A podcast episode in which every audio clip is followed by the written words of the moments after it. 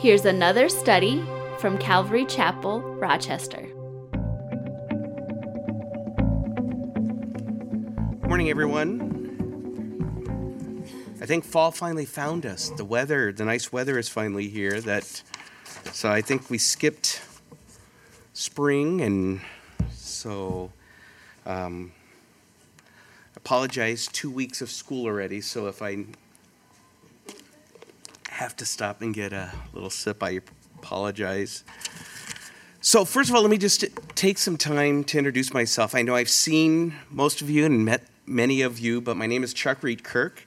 Um, my wife and I, Holly, um, we're originally from California. So, just to kind of let you know a little bit about us, this is we moved here in the summer of 2000. So, we're starting our 19th year of the Minnesota adventure since we've been here. Um, it's, it's interesting, when we first moved here, there wasn't a Calvary Chapel, but now we did attend Calvary Chapels back in California as well. We attended at Twin Peaks and then in Rialto, which are, they're both in Southern California. Um, and then we've been attending here since the December of last year. Uh, before then, um, we had been attending a church for 14 years, and for the last 12 years, we were the middle, middle school ministers at that church felt it was time to transition and then attended another church and um, just felt that um, wanted a church that where the balance of discipleship and outreach were together and one wasn't outweighing the other. And so that's when we thought you know what? We're familiar with calvary chapel. We know what their stance is. And that's when we started visiting and, and have felt very welcomed since we've been here but then a couple of weeks ago, Pastor Don asked me to speak. And I said, Yikes, adults. Okay, because uh, this is my 32nd year of teaching elementary and middle school and uh, public school. And so I do well with people that are usually shorter than me, but uh, you put me in front of people my height or taller, and I get a little bit nervous. Uh, also, then uh, worked in 30 years of middle school ministry. Um, so it's this is just a different venue for me. So I'm gonna just take a breath and let's start with a word of prayer, and then we'll move into uh, what God is maybe going to reveal to us today. Father, it is good to be in your house. It's great to know that uh, the one thing we have in common here is Jesus and the fact that um, he is the reason that we have life. He's the reason that uh, we um, have a relationship with you. And I just ask, Father, that today, as we look into your word, that um, your Holy Spirit would just uh, guide me and that uh, your words would just speak to all of us here and that we would leave here with a, a new and refreshed thought of. Um, our salvation and who we are in you. And it's in your Son's precious name we pray. Amen. Yeah, so this morning we are going to be uh, looking at 2 Peter chapter 1. So if you'd like to turn there, um, I'm going to be teaching from the Holman Christian Standard Bible. So just to let you know, sorry, that's kind of the one I've been using for, you know, I kind of went from NIV to that. And so it's uh, so I apologize. It's probably a little bit different than what we're uh, used to hearing Pastor Don preach from. But uh, so we're going to be looking at verses one through fifteen, and it says, "Simon Peter, a slave and an apostle of Jesus Christ, to those who have obtained a faith of equal privilege with ours." Through the righteousness of our God and Savior Jesus Christ. May grace and peace be multiplied to you through the knowledge of God and of Jesus Christ our Lord. For his divine power has given us everything required for life and godliness through the knowledge of him who called us by his own glory and goodness. By these he has given us very great and precious promises, so that through them you may share in the divine nature, escaping the corrupt the corruption that is in the world because of evil desires. For this very reason, make every effort to supplement your faith with goodness, goodness with knowledge, knowledge with self control, self control with endurance, endurance with godliness, godliness with brotherly affection, and brotherly affection with love. For if these qualities are yours and are increasing, they will keep you from being useless or unfruitful in the knowledge of our Lord Jesus Christ. The person who lacks these things is blind and short sighted and has forgotten the cleansing from his past sins. Therefore, brothers, make every effort to confirm your calling and election, because if you do these things, you will never stumble. For in this way, entry into the eternal kingdom of our Lord and Savior Jesus Christ will be richly supplied to you. Therefore, I will always remind you about these things, even though you know them and are established in the truth you have. I consider it right, as long as I am in this tent, to wake you up with a reminder, knowing that I will soon lay aside my tent, as our Lord Jesus Christ has also shown me. And I will also make every effort that after my departure you may be able to recall these things at any time. So, as I was praying about what I would share this morning, I was thinking about what's going on in our country and things like that, and I just thought this is a really important passage. Trying to, this idea of remembering, remembering who we are. You know, remembering who we are first and foremost in Christ Jesus, above all the other fray and stuff that's out there. Um, so, Peter, when he was writing to the people in that day, his first letter was about wanting everybody to be aware that there's going to be persecution that's going to come. Persecution because of their faith in uh, Jesus Christ. And then a few years later, when he knew it was getting close to be where his time wasn't, he was going to be actually executed, he was writing the second letter. And the second letter was mainly to let the church be aware that there were going to be false teachers and that there are false teach that were there were false teachers in the places where he had already uh, shared with before, and basically in just the idea of the returning of Jesus Christ. And so he really continued on this theme of remembering, remembering the truth. And that's what I want us to look at today this idea of remembering. And so to begin with, I want you to stop and think about some things that are important to you, things that have impacted your life.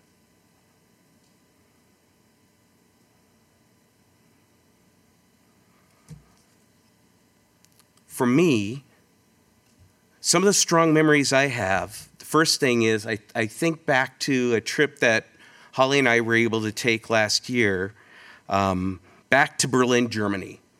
Okay? Uh, that's when I, where I was stationed in the Army back in the early 80s. Uh, and it was really a powerful experience to be able to walk around the barracks where I lived and to go back to the building where I worked. You know, I hadn't been there in 30 plus years, but then just, just have all those memories rush back. You know, the feelings, the emotions, the things that were going on during that time when I was serving. And it was really neat to be able to share those with Holly because that was a part of my life that where she wasn't in at that time. Uh, some of the other recent memories, just thinking about um, Holly's parents, you know, as they're now walking through this situation with Holly's mom having dementia, and just this idea of memories and how excited we are when we go and visit her that she still calls us by name. Um, and, and that's, you know, it's a little thing, but it's a really huge thing as well. Um, I think also back to our wedding day nearly 28 years ago, how what a wonderful uh, memory that was. I think back to my first earthquake. You know, being from California, that was quite an event, but it, it has left an impression on me, and I can still see what was happening in my room that night when that earthquake hit. Um, once again, being from California, I remember the first Dodger cap my dad bought me. I was five years old. He sat me up on the counter of a Pep Boys auto shop, and I don't know if you guys know Pep Boys, but all right, and and got me my first Dodger cap. And to this day, yes, I root for the Twins too, but I am still an extremely avid Dodger fan, and, and that memory has an impression on me.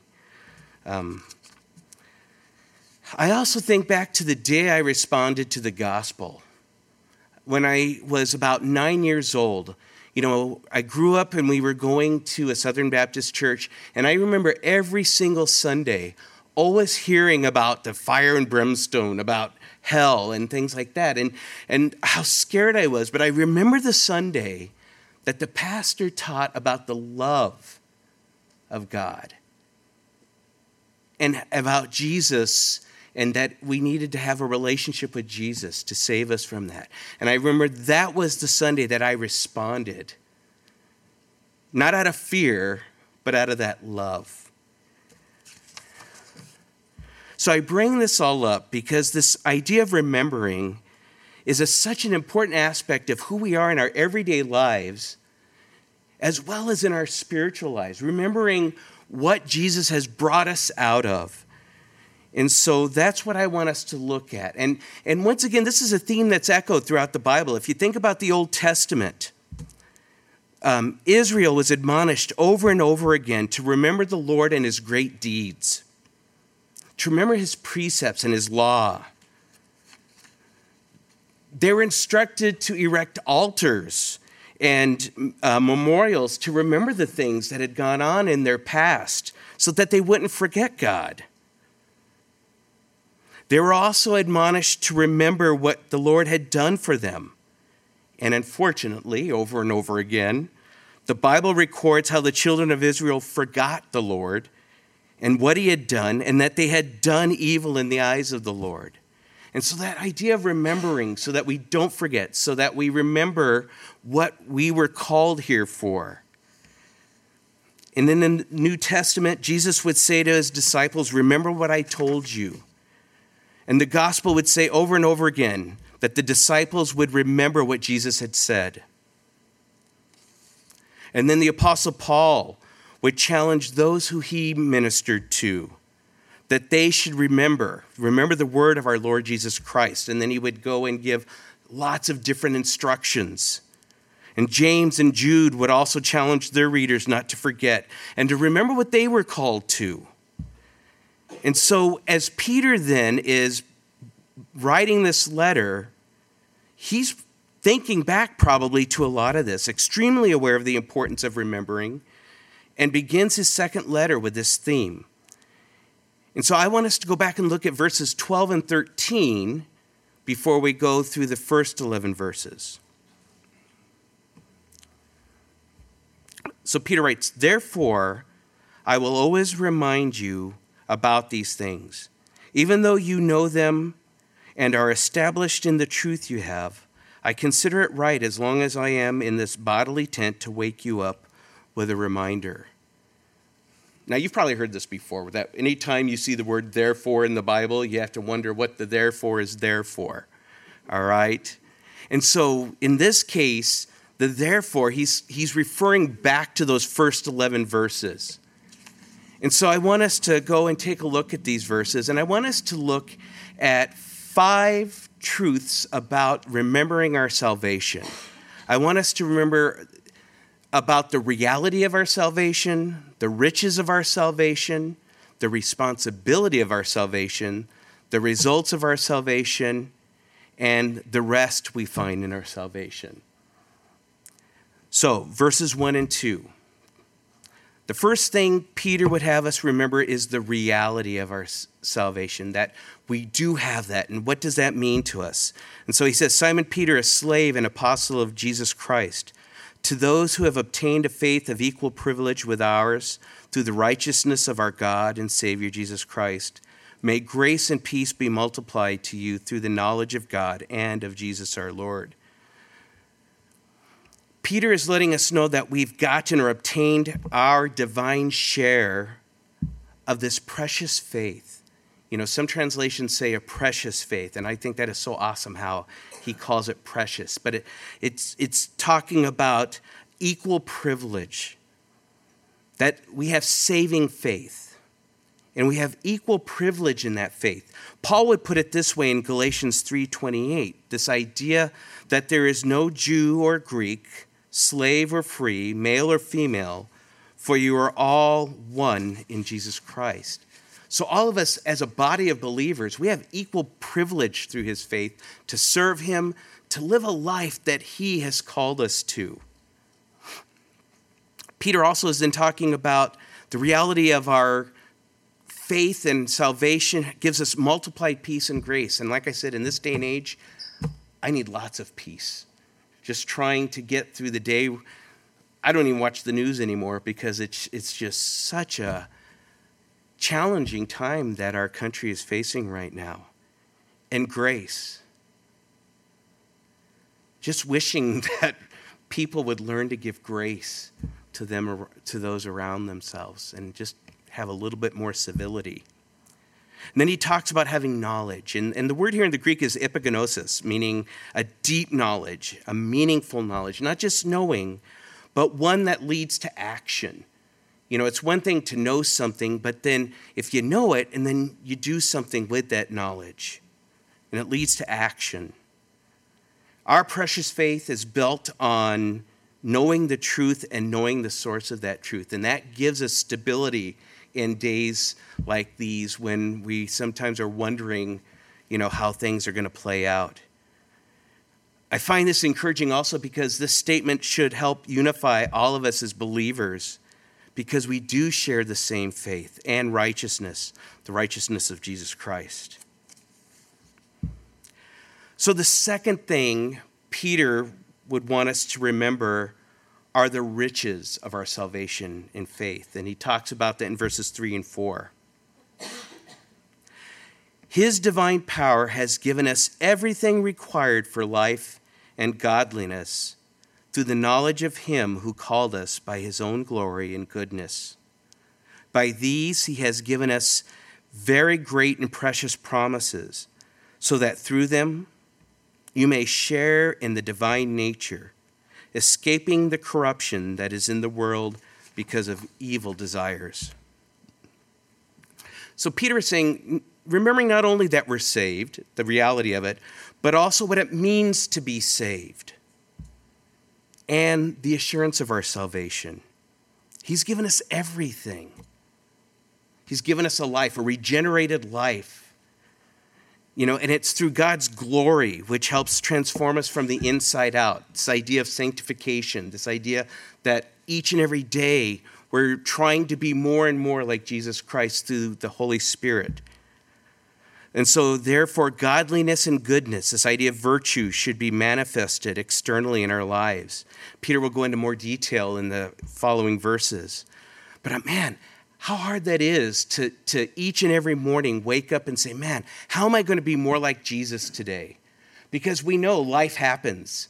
And a, a lot of times it gets in the way of us trying to do what we know we need to do but then that's when we really need to rest in the Holy Spirit and let Him do the work in us. It's not us anyway, and that's what I think gets us into trouble sometimes because we try to do it, you know, on our own.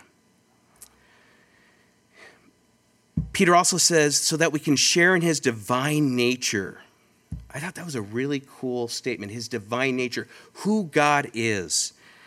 And so God promises to give us all that we need to live that divine nature that He's created us to live. And when I was studying, one of my favorite old school commentators is Warren Wiersbe. So I know I'm old, and he's one of my favorite commentators because I can understand him. You know, some of the older ones also are a little bit, you know, I start getting back to Matthew Henry, and it's like, Okay, I think I understood him, but I do like Warren Wiersbe. So I thought I would read just quickly an, a chunk of what he said about this idea of divine nature because it really jumped out at me. He says, When the sinner believes on Jesus Christ, the Spirit of God uses the Word of God to impart the life and nature of God within.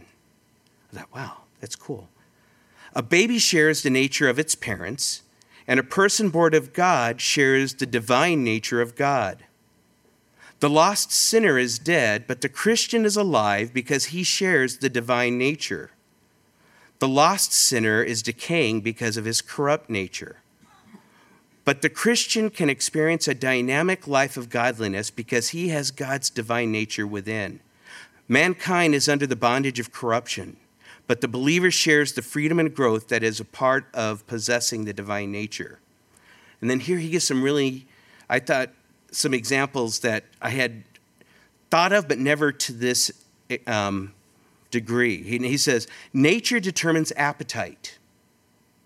The pig wants slop, and the dog will even eat its own vomit, which Peter says later on in this uh, book. But the sheep desires green pastures. Nature also determines behavior. An eagle flies because it has an eagle's nature, and a dolphin swims because this is the nature of, a, of the dolphin. And nature also determines environment. Squirrels climb trees, moles burrow underground, and trout swim in the water.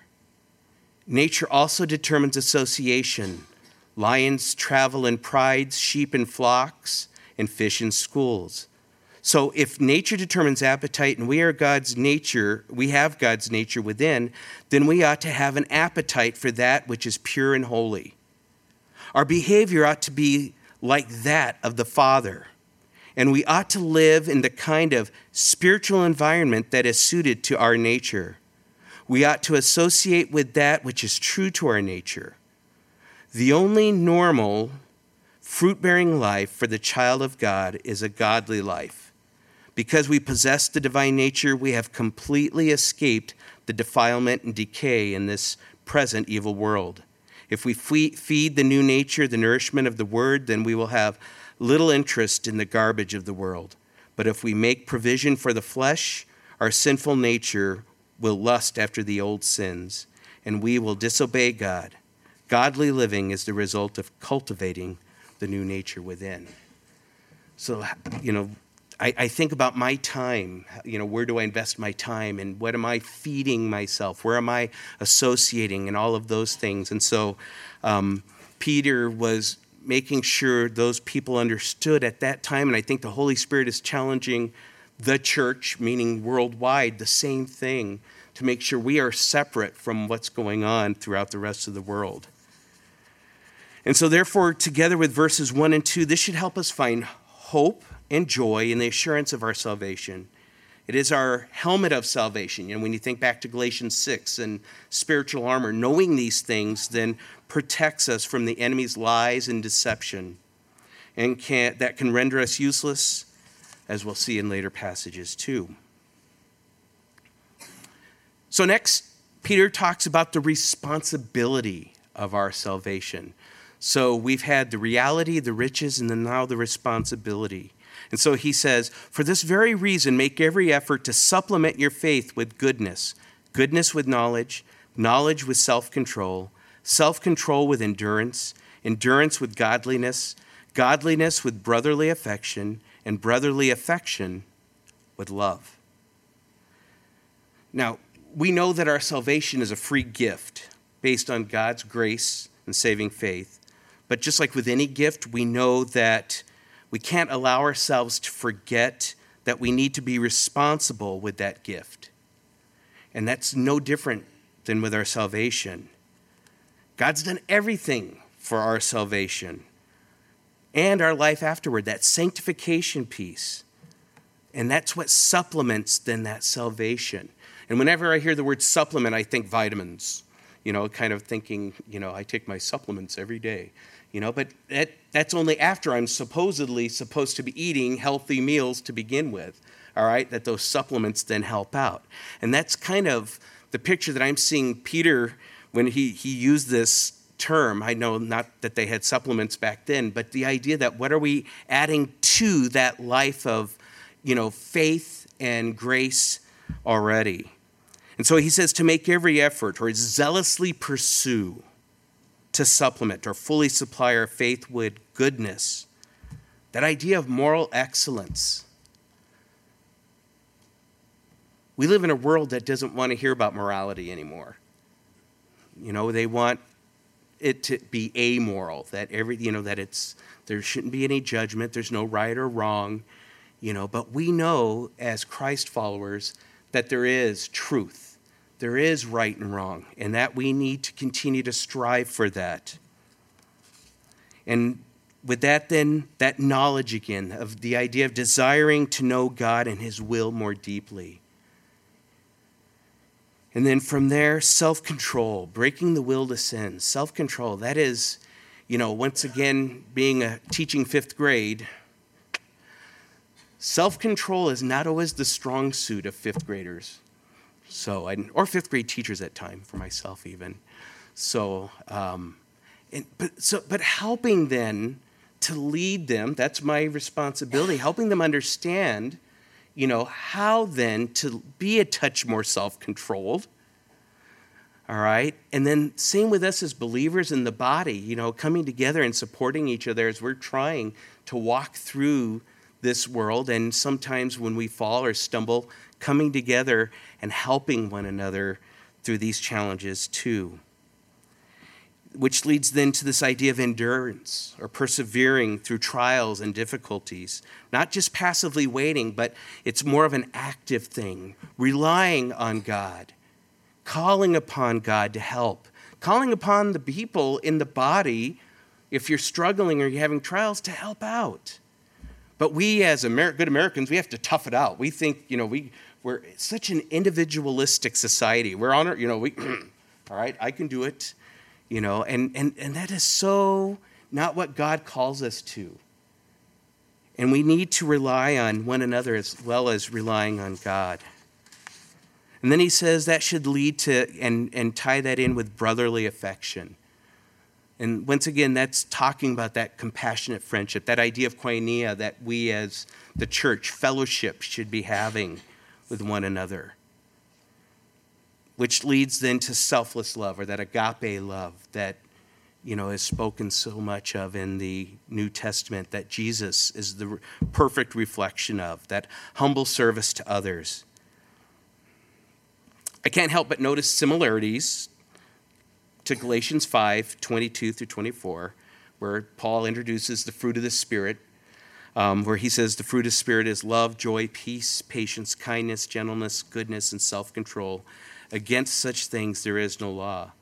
Now, those who belong to Christ Jesus have crucified the flesh with its passions and desires. So, there's, to me, there is that connection there that, uh, with what Peter is saying as well. Next, then, Peter talks about the result of our salvation in verses 8 and 9. He says, For if these qualities are yours and are increasing, they will keep you from being useless or unfruitful in the knowledge of our Lord Jesus Christ. The person who lacks these things is blind and short sighted and has forgotten the cleansing from his past sins. A nice if then statement there. All right, so cause and effect. Um, for if these things, if, if they're increasing more or there's a superabundance of these things kind of makes me think back to john 10 10 when jesus said he came to give us life and to give us life abundantly. And i think you know maybe peter might be referring back to that. This is that abundance that he promises us. But if not then he's talking about being useless these are some pretty strong words that peter is using here useless producing no good for god you know, it's used in the idea of being lazy or idle or unemployed in the secular terms back then, but in, uh, which is you can find like in Titus 1:12. But in the spiritual meaning, producing no good for God or spiritual uselessness. Um, then he talks about being fruitless, because once again, you know, we were just talking about the fruit of the Spirit and what a godly life should be producing. It, this term karpos also has the meaning of being barren or useless, even dead, as James talks about in, two, in his book, chapter 2, verse 20. Or blind, short sighted, loses spiritual perspective for the things of the world. So, Peter is talking about believers that can only see what's in front of them and thinking about only of themselves and not having a godly view of things. It seems like he's talking about believers that are more concerned about what they're getting out of life now rather than being concerned about the eternal or the lives of others. These terms are used in the Bible for both non believers and believers alike when you, when you take a look at it. Um, believers that aren't producing fruit. So I feel that Peter is saying that if we're not supplementing our faith, in other words, going through that sanctification process, we're not being useful to God. And we're not, we're as useful to God as non believers, which is there's no use at all. And that's kind of what the passage would lead us to kind of see. These believers would be like those that were spoken of and when we were looking in Revelation a few months back, chapter 2, to the church of Ephesus, where Jesus admonishes them and says, I have this against you. You have abandoned the love you had at first. Remember then how far you have fallen. Repent and do the works you did at first.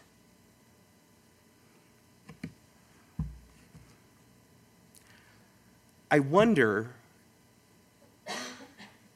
maybe if this isn't the reason at times why a spiritually dying world doesn't see the urgency and importance of having a relationship with Jesus Christ. Because there, unfortunately, is a segment of believers that have forgotten their responsibilities to add to their faith, and so that they come in contact with people that see a, a living, vibrant faith and understand that Jesus is the only hope for this world.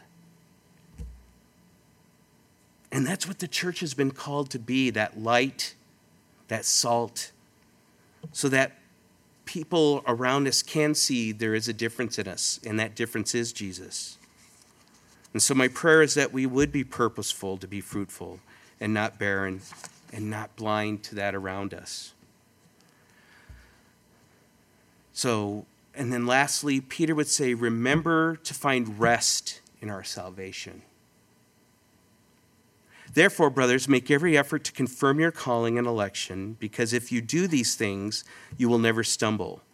For in this way, entry into the eternal kingdom of our Lord and Savior Jesus Christ will be richly supplied to you. You see, a fruitful, obedient life helps to dispel the doubts that come up in our lives all the time.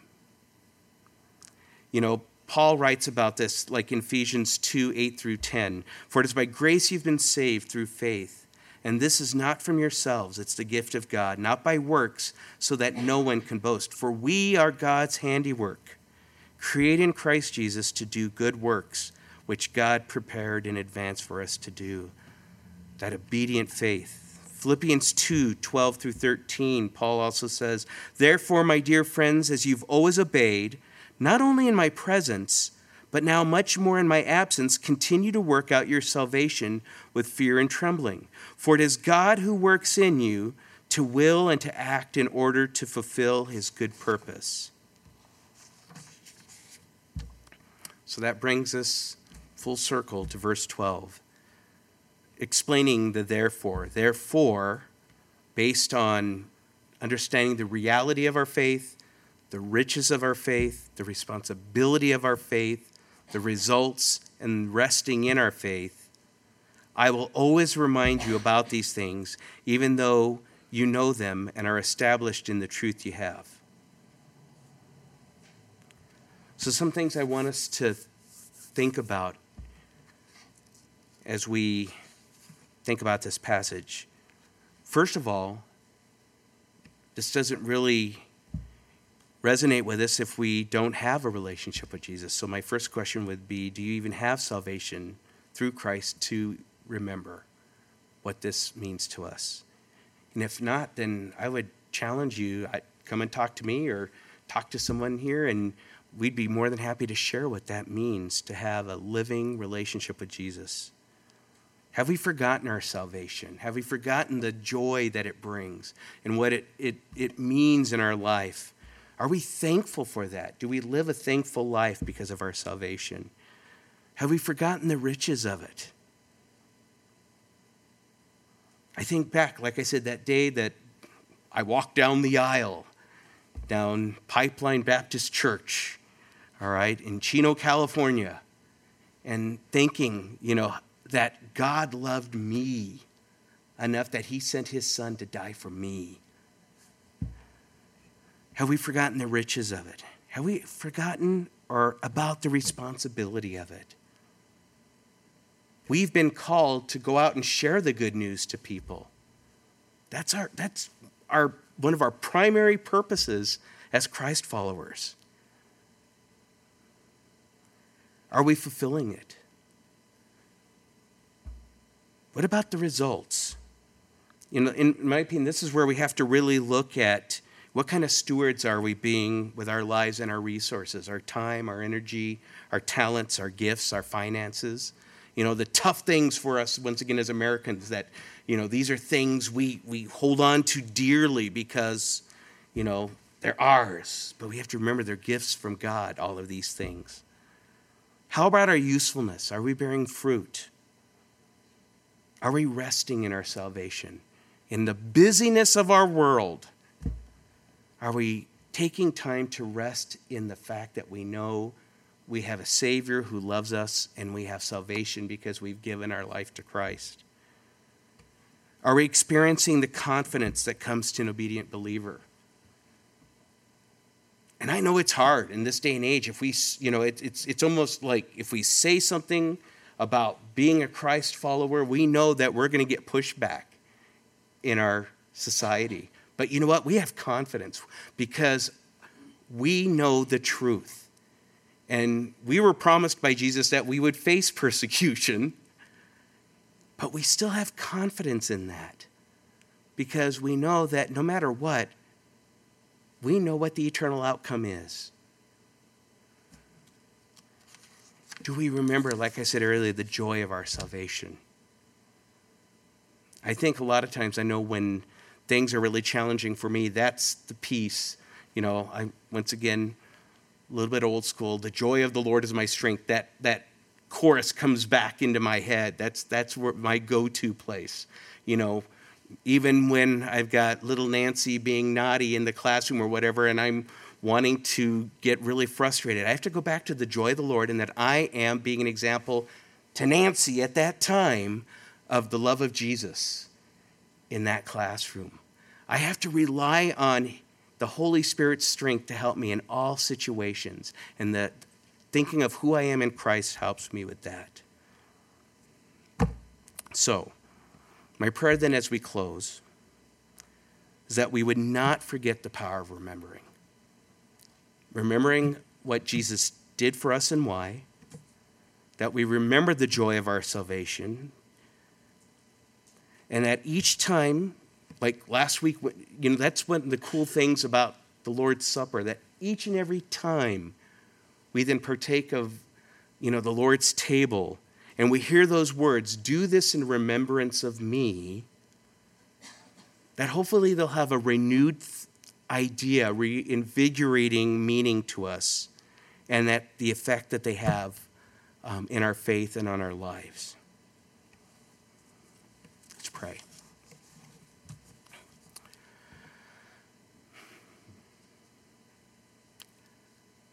Father God, you are such a merciful God.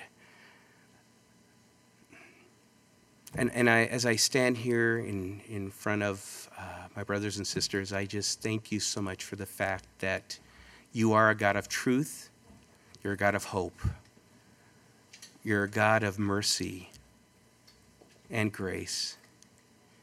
And Father, I just ask that as we continue um, out today and next week into the world around us, help us to remember.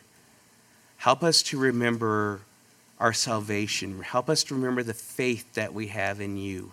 Help us to rely on you. Lord, help us not to do try to always do things on our own, but to let you come alongside because you want to. You want to be that guide and help in our lives. Help us to want to live the divine, divine nature that you've called us to. Holy Spirit, I ask for myself and that I would remember that, that I've been called to your divine nature and that I share in it.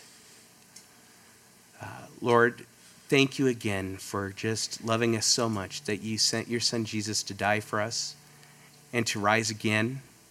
And that because of that, we know what the eternal outcome is. And it is, once again, in the powerful name of Jesus we pray.